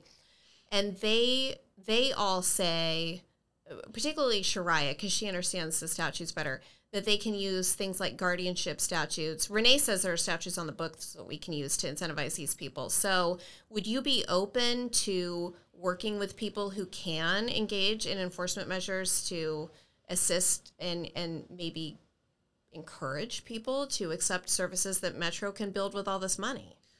Right, so Metro doesn't build it. They are the ones that provide the money, and then the jurisdictions build it. So that's so Metro allocates the money. They allocate the money. They're the ones that decides who gets the money for which program or facility. So do they have to apply to you to get it? Yes. Mm-hmm. So who's applying? Is it cities and counties? Counties, to my knowledge, it's counties, and then their applications include partnerships with like nonprofits that provide the services. And I to be honest, I have not looked into any data around incentivizing. I don't know if that's financial incentives, I think, is maybe what you're referring to. And I don't really any. I mean, it might be Shariah's idea with these guardianship laws, which say that, hey, you can get a court-appointed civil, it's not criminalizing homelessness, it's a civil process where you get a court-appointed guardian that says. So who would be the guardians then? It could be a lawyer, mm-hmm. it could be a judge, mm-hmm. it could be any number of people. Like right now, children have guardian ad litems that represent them in court. Right. Mm-hmm. And so you'd have a similar process. Okay. And there is a similar process in place currently. It's just we don't really use it for anybody who truly doesn't have support. All these people in tent encampments, for instance, we use it for relatives who have dementia. Correct. And we use it for people who currently have support whose relatives engage in the system to make it work for their needy relatives. So we're using it for people who already have support, which is great. And I think we need to continue to do that. Yeah. But unless somebody steps in and says, I've got this vulnerable person that I'd like the court to consider, the court's not going to look at anybody in these tents until and unless somebody steps in and starts engaging in that process. Yeah. And Shariah is interested in getting a process like that started. I think it's brilliant. Renee's interested in trying to get some of these laws that we already have on the books starting to be enforced about, look, you just can't set up a tent here, and what services can we get you into to incentivize you to not set up a tent here, which, you know, it will be picked up and it will not be allowed to remain on the sidewalk. And that's why Willamette Week criticized Rene as, quote unquote, criminalizing homeless, because a lot of these laws that we currently have on the books do exist in criminal statutes, and Renee's just, that doesn't bother him at all. I think he's just looking at how do we incentivize people into getting them out of tents and into services and programs. And if we have to do that through criminal means, he's fine with that. Shariah looks at it as more of a civil thing, and not taking a side on either issue. But there are people and mechanisms set up to engage in I don't want to use the word enforcement, but incentivizing people to get treatment, to receive services. Currently, they have no incentive to do that because you can just go ahead and set up an open-air drug den and do whatever you need to do on the sidewalk. Why would you engage services? Right. Unless you wanted to get clean. Which is very rare. It's difficult. Obviously, looking around, there are not a lot of people interested in that because there are a heck of a lot of tents. Yeah. So, we can't incentivize or enforce people to move out of their tents if there's nowhere for them to go.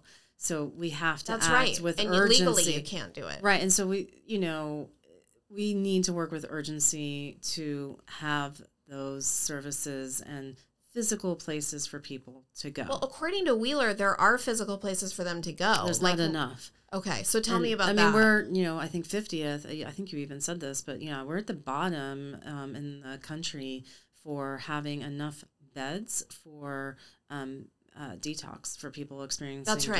That's right. We don't even have, we don't have enough beds for the people who want to get off of these drugs. That's right. And it's critical that we have it at the opening, that the minute the person says, I want to get clean, you've got to have that bed ready. You can't tell them 24 hours. No. And so we have long wait times for people who are trying to get off of drugs. So can Metro, if you're elected to this position, can Metro control putting more money into developing and opening more treatment facilities? I believe so. I'm not 100% sure. But that's something you support. Certainly. Yeah. Oh, yeah. We have to. I mean, why are we last in the country for beds for people trying to get off drugs when we also have we also have so many people experiencing, addiction, and it's really hard to get off. We're number one in the country. Yeah. For drug addiction and drug use. And last in the country for treatment. Correct. Yeah, it's this horrific confluence of events. Correct. And I haven't heard anybody talking about it, and I'm not hearing anybody, certainly not anybody currently at Metro, talking about what they're doing with all this money to help get us out of the sewer. Well, they're not talking about it because several of them are running for re-election, and so why would they want to put a spotlight on the things that they're not doing? Right. So the consistent refrain is we're great, we're great, we're great, we're great. Don't believe your lying eyes. Believe what we tell you. Yes. And you were incentivized and inspired to run for this position because you were looking around in your personal life. Correct. And not able to engage in commerce safely downtown, correct, to enjoy downtown with your son. Yeah, I don't really want my son, taking the bus downtown and, go. I think in a different time, I would be fine giving my son, $5 and go get an ice cream cone downtown with your friends. And it was fine. Yeah. And for decades, it was fine. Correct. That would be a fun adventure for him and his friends. They'd have a little group of them and, Portland Public School high school students can ride TriMet for free. That's, instead of... I didn't know that. That's amazing. Oh, yeah. So they get... And they should be able to do that safely. They get an ID card at the beginning of the school year. It's not 12 months here. I don't really know why. But during the summer, they can't use it. But at the beginning of the school year, they get a student ID, a picture ID, and it also serves as a hop pass. That's a TriMet pass. And so that's in place of school buses for our high school students in Portland. And, So that's how they're supposed to get to school. Correct. So school buses, I did not know this. So does that mean that Portland Public Schools does not have a bus system for high school students? Yes. It's not a school bus system. They are expected to arrive to school on TriMet via public transportation? Correct. The room is spinning. I didn't. That is scary. Well, and for us, it's over half a mile of a walk, which is not the end of the world. But honestly, if you're physically disabled, it might. If you have a disability, it's really hard, and it's, and during the pandemic, which I feel like we're shifting out of now. Although I have several friends that do currently have COVID. Everybody I know has COVID. Yeah, and they were vaccinated and they're not super sick. Oh, we've all been vaccinated. Right, yeah. But, when schools went back to in-person learning, it was still dangerous for a lot of folks to, if they were to get COVID, it would be really dangerous for some people. We have some... Sure, if you're going through chemo. Correct, or right. And very old. Yeah, the elderly. And, I had a couple of friends who were in cancer treatment. And so they themselves didn't want to use public transportation. They didn't want their kids using it. They didn't want their kids' friends using it because, the germs could be passed on. So, so when we went back to in-person school, I didn't want my son to take public transportation because of, a global pandemic. Happens one time every 100 years. It's pretty serious. Well, I think also if anybody has been on public transportation in the city of Portland at all within the past couple of years, the last time we were on the MAX, there was a used condom next to us.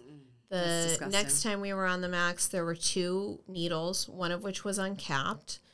Next time that we were on the MAX, we watched a man shoot up right next to us and slump over and appear. He could have been dead. Mm-hmm. And nobody was interested in checking on him. Nobody. Everybody writing it is scared. They're not going to be interested in tapping this guy or interacting with him. Especially if you've got young children with you. And if you're a high school kid and you're expected to ride the MAX or the bus with that kind of stuff going on, no wonder all these parents that I know are driving their kids. And this whole time I've always been wondering, why don't they ride the damn school bus? And because there is no school bus. Correct. Yeah, I drive the morning carpool. Now it all makes sense. Yeah, no, I fill my car up every morning with a bunch of kids. And, so...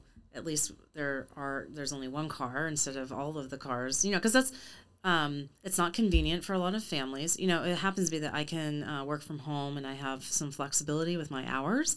But, if I had to be at my job at 7:30 or 8 in the morning, I physically would not have the flexibility to drive my kids to school. We need to have better and safer public transportation. How would you... What power, if any, do you have if you're elected to Metro to assist in the safety of this transportation? Because as far as I know, yes, COVID's an issue, but I don't know anybody that's an issue for. The people that I know, it's all safety oriented. So there's an interesting thing. So Metro plans for transportation, TriMet implements it, and. Legally, Metro could basically take over TriMet and be in charge of it. I don't necessarily think that that's a good idea. I'm not advocating for it, but legally that's could interesting. Happen. I didn't know that. Yeah. And can you take it over temporarily if you needed to? No, I don't think so. It has to be a done deal. I think so, and that would be... Okay, that's complicated. It's really complicated. But you know, something that I keep hearing from my the folks that I work with, the immigrants and refugees, they say in this... When you know that they all use school bus, I mean not school buses. They all use buses in the countries that they moved from, and on those buses there was always a driver and there was a security person. You know, it kept the driver safe and also the riders safe.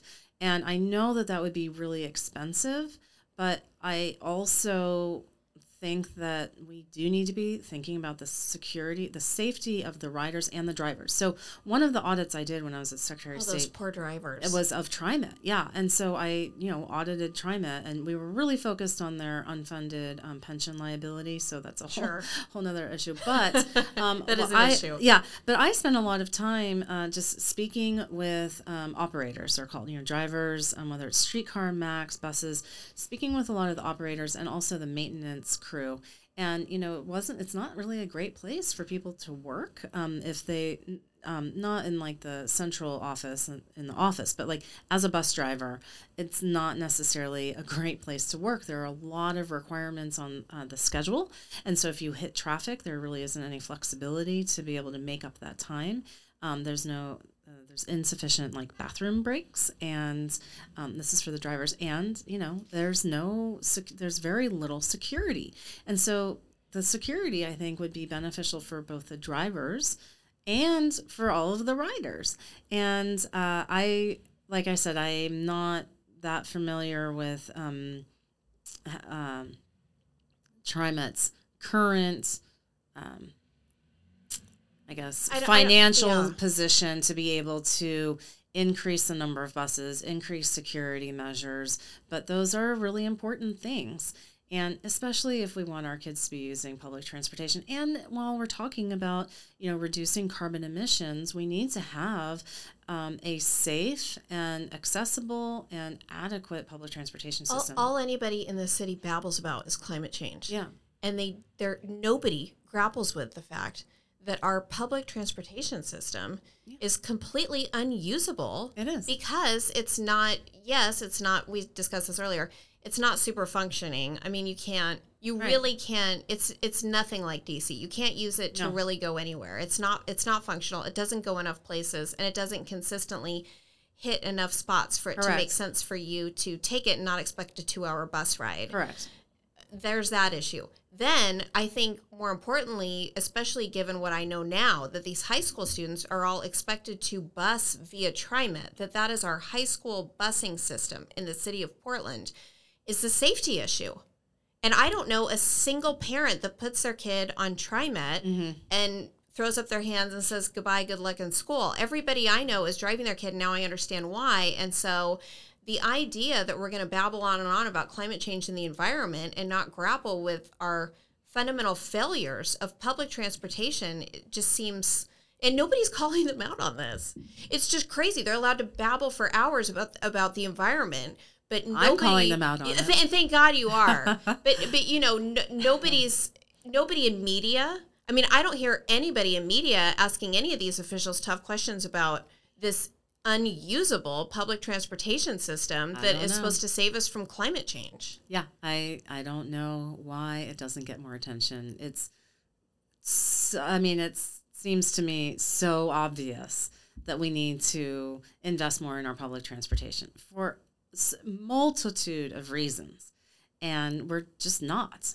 And I know that TriMet is in financially challenging position. I don't fully understand why it is in that position. And like I said, I was an auditor on that, but that was many years ago. And but that's something you could look into. I mean, I could look into it. I don't know how much Metro could, without taking TriMet over, I don't know how much is accessible. Yeah, I don't know how much it could actually do, but it should be at the table talking about it loudly and clearly And, you know, maybe partnering with TriMet to access federal infrastructure dollars. This is another thing I know we've been talking a lot, and I've really enjoyed this conversation, but I don't know if we're going past time. But we have this sort of history, I think, in our region here of asking voters to pay for additional, taxes, bonds, levies, all of that.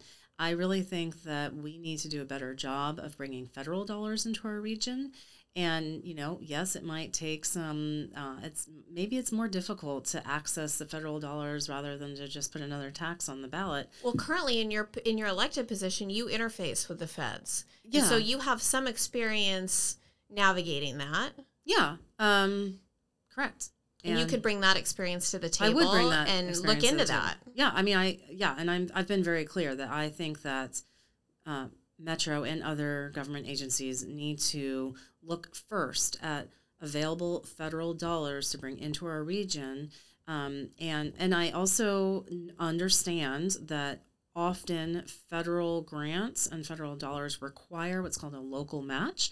And so then you can't just get, a grant from the federal government without, matching it, not maybe one-to-one or maybe less than one-to-one. So you do still need some local dollars, but, if there's, say it's a $2,000 project, I'm using nonsense numbers, but if you have a $2,000 project, at least try and get $1,000 of it from the federal government. If it's a one-to-one match, then you use $1,000 locally and $1,000 from the federal government rather than, paying for the entire $2,000 with local tax dollars, if that makes sense. So you don't get away from needing to have local dollars altogether when you access federal dollars, but you can certainly offset a lot of those costs. And especially with the new infrastructure bill that was passed, there will be a lot of money available for making transportation improvements. And I think that that is a place where we need to be really I don't know if aggressive is the right word, but we need to take it really seriously. I think that's the right word. It's a good word. I like it. Yeah. We need to go for it and do it. So that's something I've been really vocal about as well. Terri, is there anything else that voters should know about you as we finish putting our ballots together and sending those in? Well, as far as I know, from the latest numbers, we have a voter turnout rate right now of about 6%, and wow, that seems ridiculously low, infinitesimal. Yes, so really low voter turnouts, and so we really need people to show up and to vote. I ask for people to vote for me. I'm running against an incumbent who was appointed by 5 people. It was not a unanimous appointment. Many incumbents, there's a lot of benefits to incumbency when you're running for re-election. You get a lot of support from unions and other associations and, all of those organizations and groups will need to work with Duncan until at least January 2023. So why would they not support him? That makes sense. Oh, I understand. Right? Mm-hmm. Well, so that makes it really tricky for you. It's very difficult to run against an incumbent. However, in a typical situation, the incumbent at one point did receive the majority of votes from the general public. In this case, but not this incumbent. No, he got 5 votes. So, I'm in a tough race, and I'm swimming upstream, so to speak. So I did get the endorsement of the Oregonian, and they recognized that I have the experience and skills to bring accountability and transparency to the table. That's what I want to do. I've been a leader, a resident here for 25 years, and a community leader, over 2 decades. My opponent, I think he's lived here about 10 or 12 years. And again, I do not bring a conflict of interest to the table. But moreover, I would bring my auditing skills and my experience as an environmental leader and my lived experience with a mobility disability to the table. So I hope, and as a parent. And your as a parent. Well, that's another thing is as a parent. And we currently don't have, I think there's one parent on Metro Council right now. And so, we do bring a different perspective as a parent to the table, especially for an agency that is planning for the future of our region. And that is what Metro does. So I'm asking folks to vote as soon as possible. You can vote as late as next Tuesday, but the sooner the better. And tell your friends, neighbors, colleagues to vote. Just try to get the participation rate higher, because 6% is very low. And there are some really important elections. This primary, midterm primary is sometimes forgotten. But this particular one, we've got a lot of big votes up on the ballot. And a lot of these listeners have reached out to me about this homeless tax measure, mm-hmm. the so-called homeless tax measure, wondering where it's going, who's getting it. This Terri Preeg Rigsby, who's sitting across from me right now, is running for Metro, and that's a Metro tax. I don't think Correct. Most people understand that. And like you said, Terry, mm-hmm. your election is so far down the ballot. Correct. Look down your ballot until you find Terry's name, because that's where this important position is for Correct. Some reason. And it's not getting a lot. The other interesting thing is this election for the position that you're running for, Metro Council, it's not getting a lot of media attention either. It's almost seen as this kind of tertiary race, and I don't think people understand how much money Metro commands, Absolutely. Or that it's in charge of things like Correct. This transportation bond, the housing bond, the quote-unquote homeless tax. Yeah. This is a really important race. It is. It is really important. And, the Metro president race is also up, and I think that, there's an opportunity there with Alyssa Pisca, who I think that maybe you've also talked about. Yeah, we endorsed her. Yeah. And so I think that we would make a great team. And the Oregonian endorsed Alyssa as Correct. Well, right? Mm-hmm. And mm-hmm. so, Terry, I know if people want to find you, they can get on Twitter and they can find you at TP Rigsby, TP, P as in Paul, RIGGSBY on Twitter. And where else can they find you? Do you have a webpage? Yeah, my website is Terry for Metro, so TerriForMetro.com. So terryformetro.com. And if anybody wants to help with your campaign, what Sure. do you need help with? Oh, so what I need help with is getting people out to vote.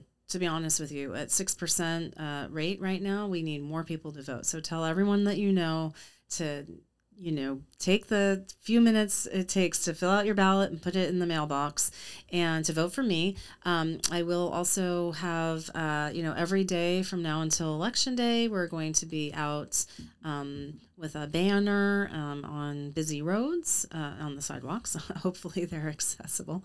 And, just getting my name out there, because these down ballot local government races are difficult to get awareness, and name recognition is a big deal.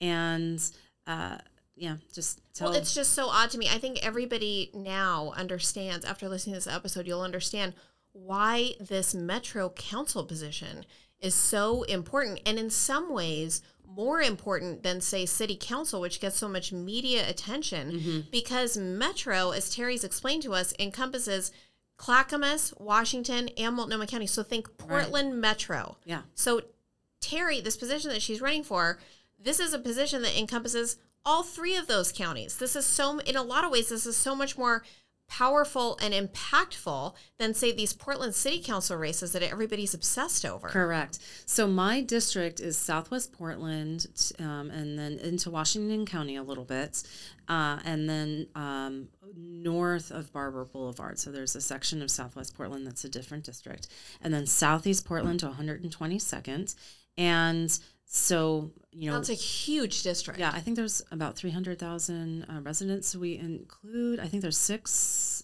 possibly 7 Oregon House districts included in my Metro district. Wow. So it's really big. And so while everyone except for the president serves a specific geographic area, obviously the decisions we make affect the entire region. At this point, it's a week away, and we just need to make sure that people are voting. They're voting for Terry. And, if you want to help out with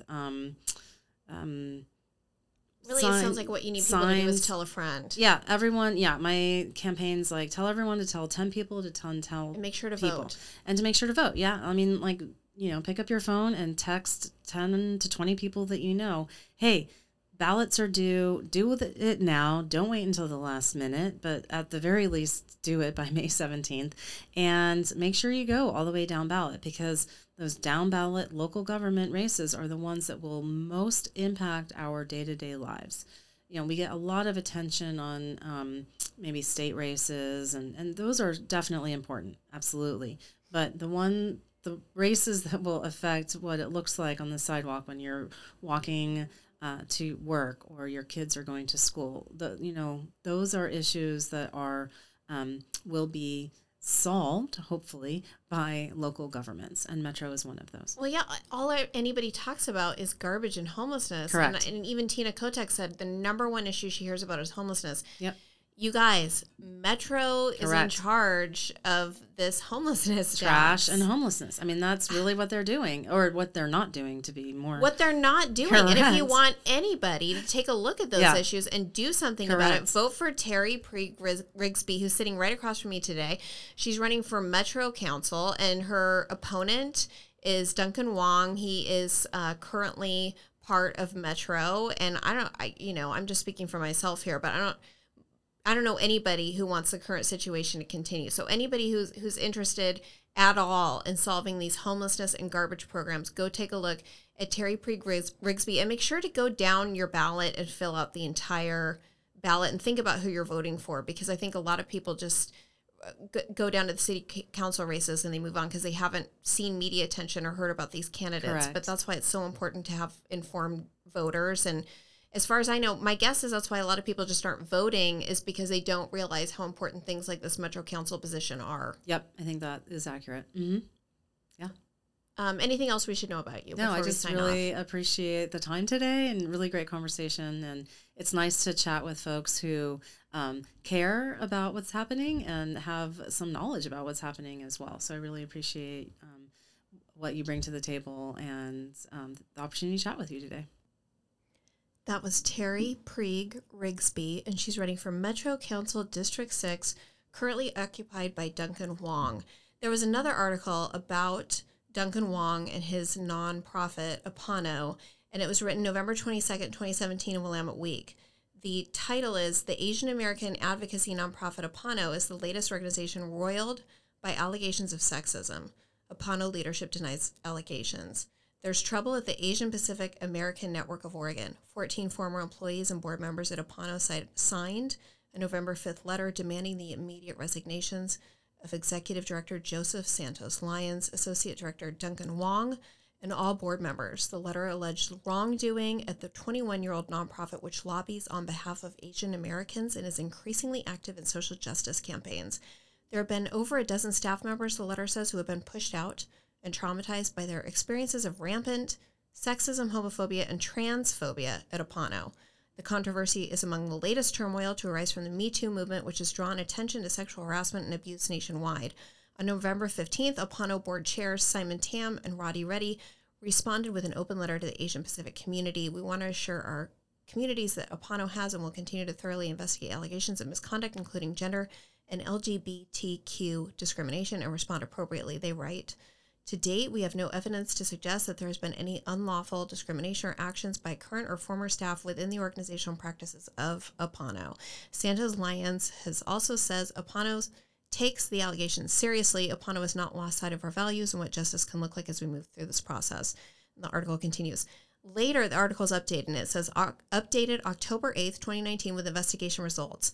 After a letter from Apano staff and board members in early November 2017, Apano hired the Miller Nash law firm to investigate allegations of misconduct and discrimination. Here's a summary of the investigation's findings and a link to the full report. It goes on to say that the lawyer did not find evidence that overt discrimination against any protected class occurred. They didn't find evidence of a pattern of ongoing and persistent harassment severe enough to alter the conditions of employment. They found that there was nothing to the allegation that Apano treated an individual disparately. In fact, they found that there was no evidence that Opano treated an individual disparately in the terms and conditions of employment, and they found that Opano did not deny a position or promotion because of an individual's sex, gender identity, or sexual orientation. But they did find, based on the current concerns, consistent concerns raised by current and former board members, staff, volunteers, and external stakeholders, we find that Opano has inadequately addressed numerous organizational challenges. In brief, Opano leadership has failed to professionally manage its human capital and to ensure that appropriate employment policies were implemented and followed. And because Opano is a progressive, social justice-minded organization, Opano staff, community members, and stakeholders expect Opano to address those concerns. And Opano goes on to say, we welcome concrete opportunities to improve. Stepping away from this article, remember, Opano is the nonprofit organization that Metro dollars, your tax dollars, are going to, and it is also the nonprofit organization headed up by current incumbent at Metro, Duncan Hwang. So Terri Preeg Rigsby is running against Mr. Hwang for Metro Council District 6. Thanks so much for joining us. Please tune in next time. We will see you here at Rational in Portland. If you like the podcast and you want to support us, please leave us a good review. It really does help suggest the podcast to other people in regard to the algorithm. And please tell a friend. Make sure to vote in these upcoming elections, you guys. As Terry said, only like 6% of people have turned out their vote. Fill out that ballot, get it in the mail, and let's change Portland for the better. Let's turn things around, everybody. We'll see you next time here on Rational in Portland. Bye.